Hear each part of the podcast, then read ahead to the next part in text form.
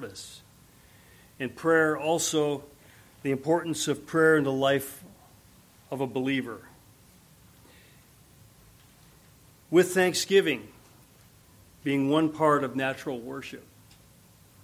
And if you turn to Psalm ninety-five, I'll read it. It's one of our proof texts. O come, let us sing to the Lord. Let us shout joyfully to the rock of our salvation. Let us come before his presence with thanksgiving. You get that? You see that? Let us come before his presence with thanksgiving. And in Psalm one hundred, we enter his gates with thanksgiving and his courts with praise. So in your own prayer life and, in, and as we gather as an, as an assembly, we come with thanksgiving. Affirmations, rejoicing in God. Verse three of Psalm ninety-five, for the Lord is the great God and the great King above all gods. In his hand are the deep places of the earth. The heights of the hills are his also. The sea is his, for he made it, and his hands formed the dry land. O come, let us worship and bow down. Let us kneel before the Lord our Maker. For he is our God, and we are the people of his pasture and the sheep of his hand. Today, if you will hear his voice. You know, saints, so many struggle with a regular quiet time. They struggle so much with prayer. And say, how do you how do you pray for twenty minutes? How do you pray for an hour? How do you pray for? If you just start with affirmation. Think about the Lord's Prayer, right? Our Father, who, which art in heaven, hallowed be thy name.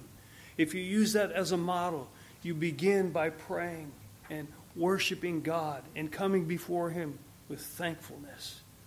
You begin, just thank you, Father.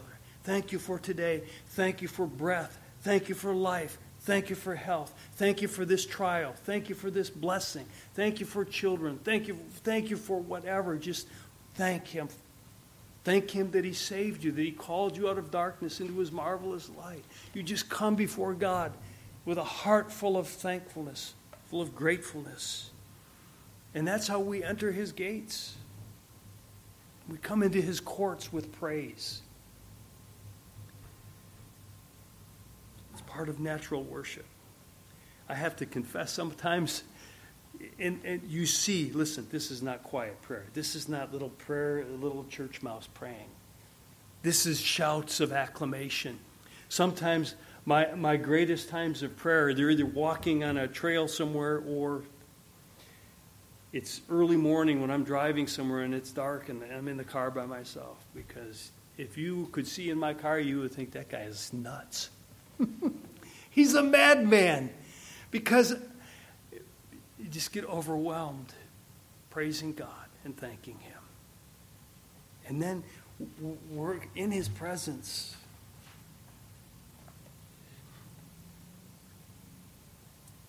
We start with worship. And I would encourage you to let this be your pattern of natural worship. So start with affirmation. So maybe you struggle in, in a regular prayer time. Okay. Set a time, be faithful, show up every every day at the same time, same place.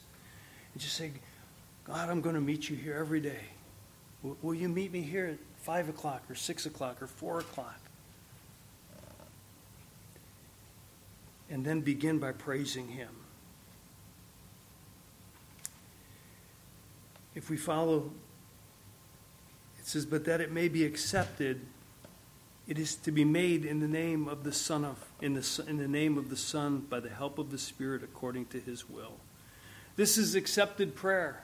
It's in his name that we pray. Not that this is formula, formulaic, okay? That we have this formula that if we just ask it in Jesus' name, those are the magic words, and because we prayed that way, it's no, it, we're praying in his name, in his authority.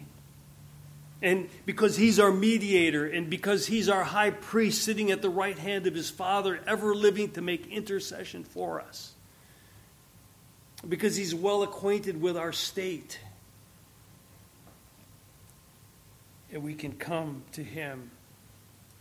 But we come in his authority because he made a way.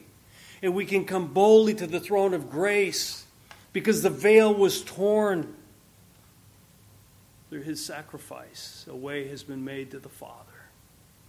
And we pray in his name, but if we're praying, it's more than just his name. It's in his authority. And then one of the proof texts, John fourteen thirteen, whatever you ask in my name, that I will do, that the Father may be glorified in the Son. If you ask anything in my name, I will do it. This is John fourteen. He's, he's, he's warning, he's telling the disciples, hey, I'm going away, to, I'm, I'm leaving you. I'm going to go and prepare a place for you. And where I'm going, you cannot come. You will come later. My Father's house are many dwelling places. Mansions is a bad word. Monet, it's a dwelling place. He was going to the cross, going to make a place for us in Christ. Isn't that something? To reconcile us to the Father.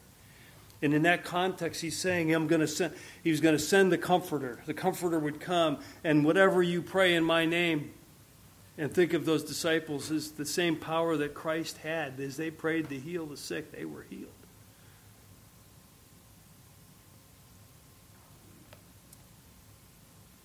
Yeah, but Paul prayed three times, and, you know, he God didn't take the thorn from his flesh. Or I prayed for this, or I prayed for that, and God didn't answer my prayer. But he said, if I ask anything in Jesus' name.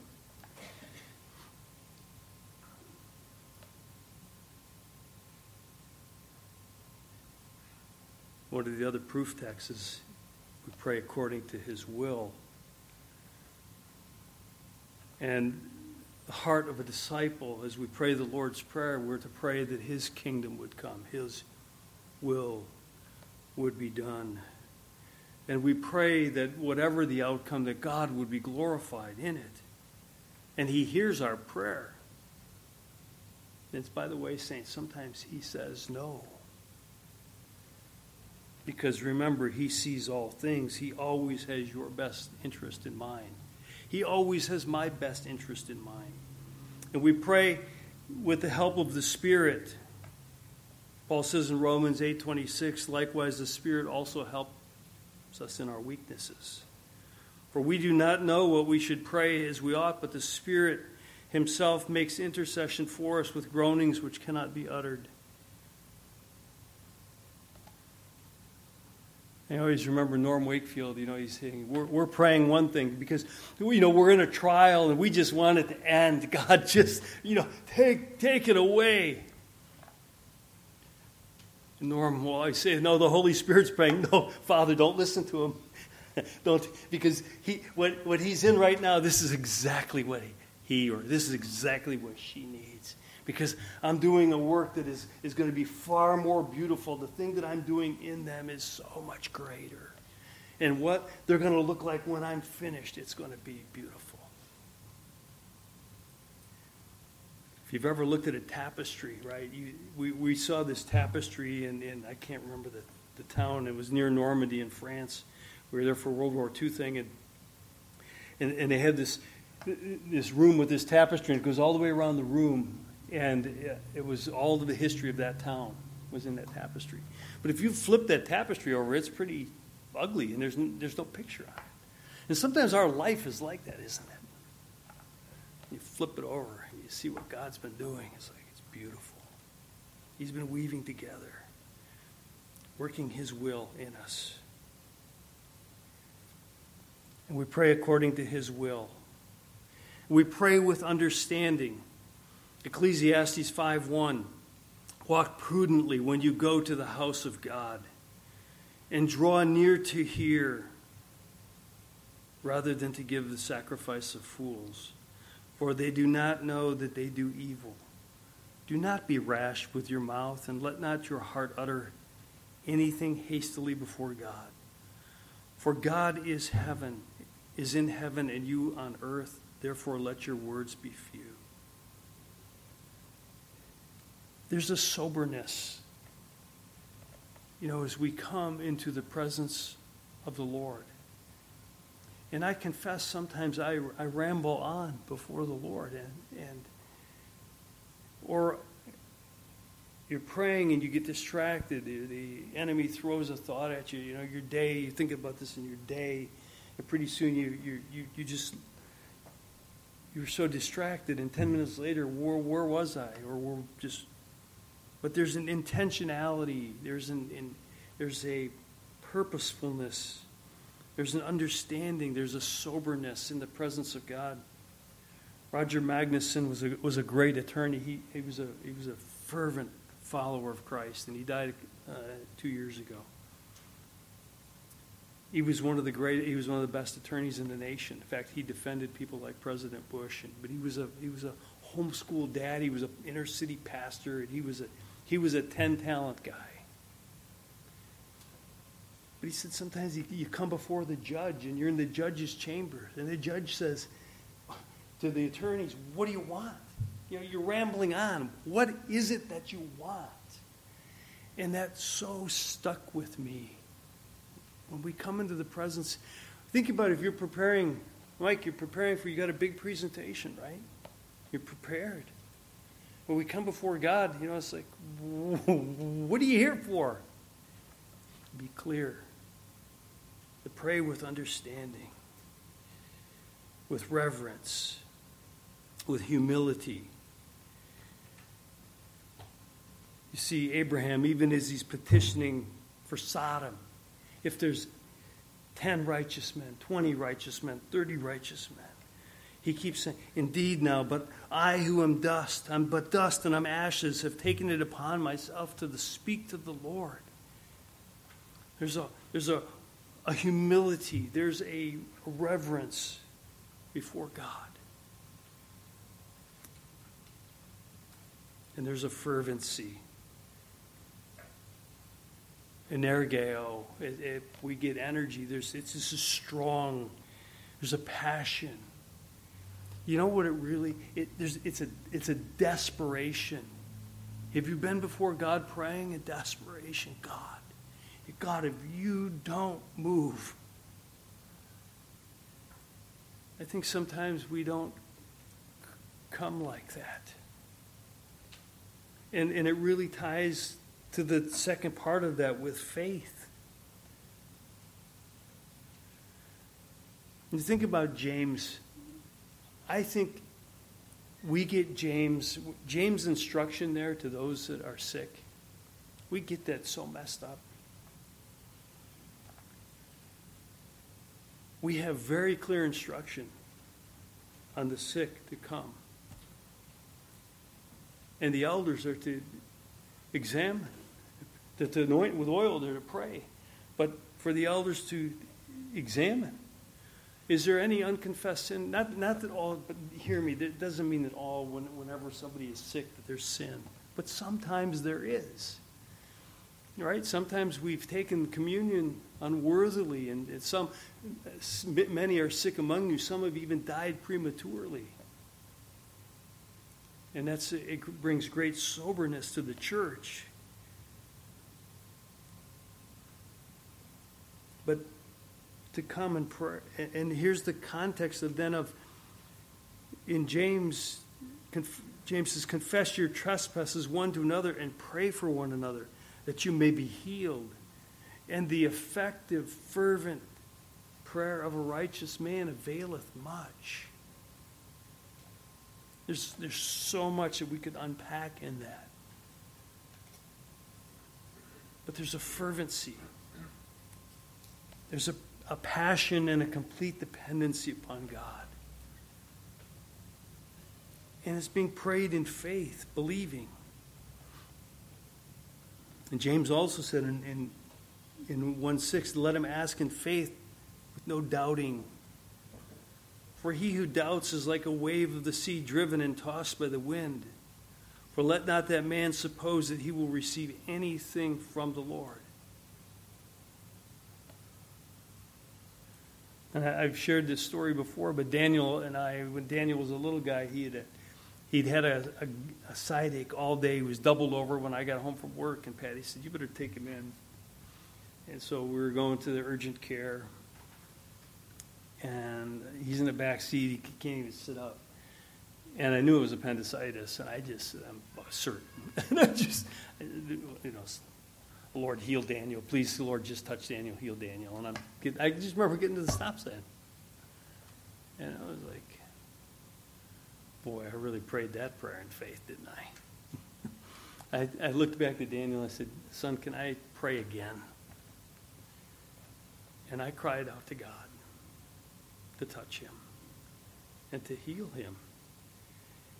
And by the time I'm not, this is, he was he was doubled over all day. By the time we got to the emergency room and the doctor examined him, he didn't even have any pain left. It was gone. And I think sometimes we just, we don't pray in faith.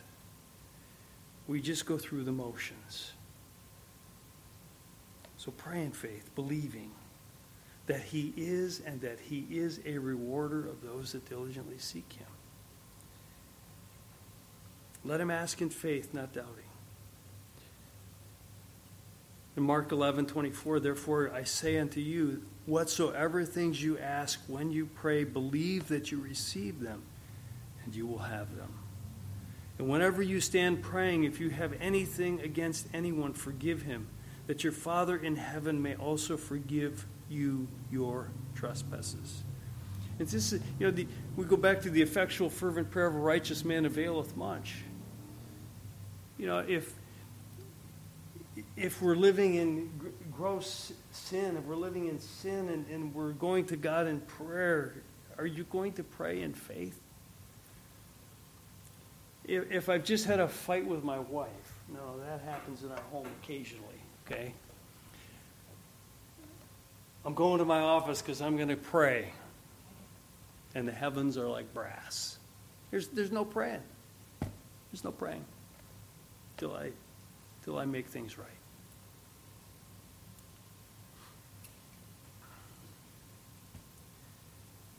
With love and pers- perseverance, we're to continue earnestly in prayer, being vigilant in it with thanksgiving. It's to keep praying. You know, you keep knocking. You know, the judge will finally get up because he just doesn't want to hear you knocking on the door anymore.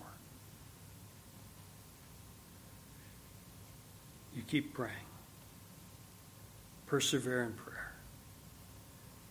Ephesians six eighteen, Paul says, praying always with all other prayer and supplication in the Spirit, being watchful to this end with all perseverance and supplication for the saints. Don't quit. Just keep praying. That neighbor, that relative, you just keep asking God. And then he ends it. He says, when with, er, uh, when with others in a known tongue. So in a public meeting, Paul gave very clear instruction. He says uh, in First Corinthians fourteen thirteen, for indeed, give thanks well, but the other is uh, is not edified. eighteen, I thank my God, I speak with tongues more than you all, yet in church I would rather speak five words with understanding, that I may teach others also than ten thousand words in a tongue. And we don't have a lot of background often on a confession. There's not a lot you can read. There's not like commentaries. There's Waldrons, and but there's usually not a lot of comments.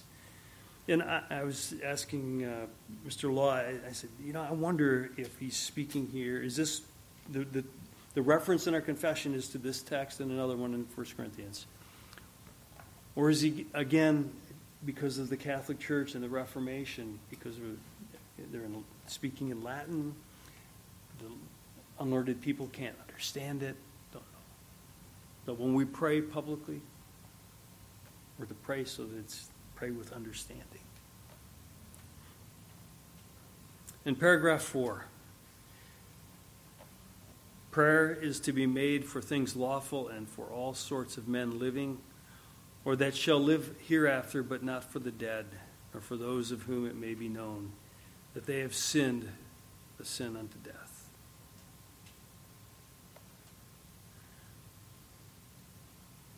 Pray for things lawful.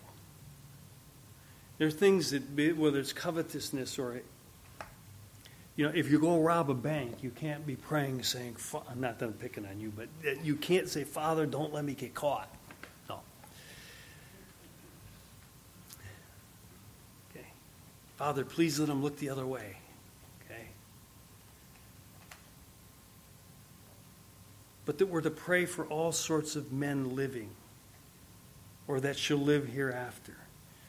How many times do you, you know, some famous person died, or, you know, or you hear it on the news of we're gonna, we need to pray for him or pray for her and, and their family. No, you don't. Once they've passed, you don't pray for them. Okay, there's no there's no changing anything. After, after death comes the judgment. You can't pass back and forth between the two. You see that with David, with the infant child in Second Samuel twelve twenty-one. Then his servants said to him, "What is this that you have done? You fasted and wept for the child while he was alive, but when the child died, you arose and ate food." And he said, "While the child was alive, I fasted and wept, for I said, who can tell whether the Lord will be gracious to me, that the child may live? But now he is dead. Why should I fast? Can I bring him back again? I shall go to him, but he shall not return to me." And in John seventeen twenty, he says, speaking of those that shall live hereafter, "I do not pray for these alone, but also for those who will believe in me through their word." So we we we here he's he's praying for the disciples in his in a high priestly prayer, but he's praying for his disciples, but he's praying for those that they will disciple. And then Paul's exhortation to Timothy of who to pray for. He says in First Timothy two one, and we, we should do that tonight as we pray. "Therefore I exhort, first of all, that supplications, prayers, intercessions, and the giving of thanks be made for all men, for kings, for all who are in authority, that they may lead a quiet and peaceable life in all godliness and reverence."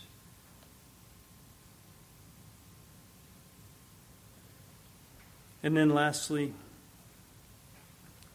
"Nor for those to whom it may be known that they have sinned, the sin unto death." I confess to you, uh, you know, last year I, I memorized, as part of my memory program, I memorized the John's epistles, one John, one John, two John, and three John. And I came to this verse, and in in First John five sixteen, he says, "If anyone sees his brother sinning a sin which does not lead to death, he will ask, and he will give him life for those who commit sin not leading to death." There is a sin leading to death. I do not say that he should pray about that. I could give you my opinion. I could speculate. I'm not going to do that. You can ask Mister Law what he thinks about this verse. Um Is he talking about somebody that's blasphemed the Holy Spirit? That's easy. Okay. Is he talking about somebody that's um, died prematurely, as we see in First Corinthians eleven? Is he talking about somebody that has been put under church discipline, that their spirit might be saved, their body would be lost? There you have it. Let's pray. Father, thank you for uh, these texts, Lord, put in us uh, just a desire to pray as we as we transition and we come uh, to pray tonight. Oh Lord, we ask that as we cry out to you, Lord, from the ends of the earth, that you would hear our cry. Oh Lord, that you would answer our prayer. Lord, that you would be in our midst tonight as we pray. In Christ's name, amen.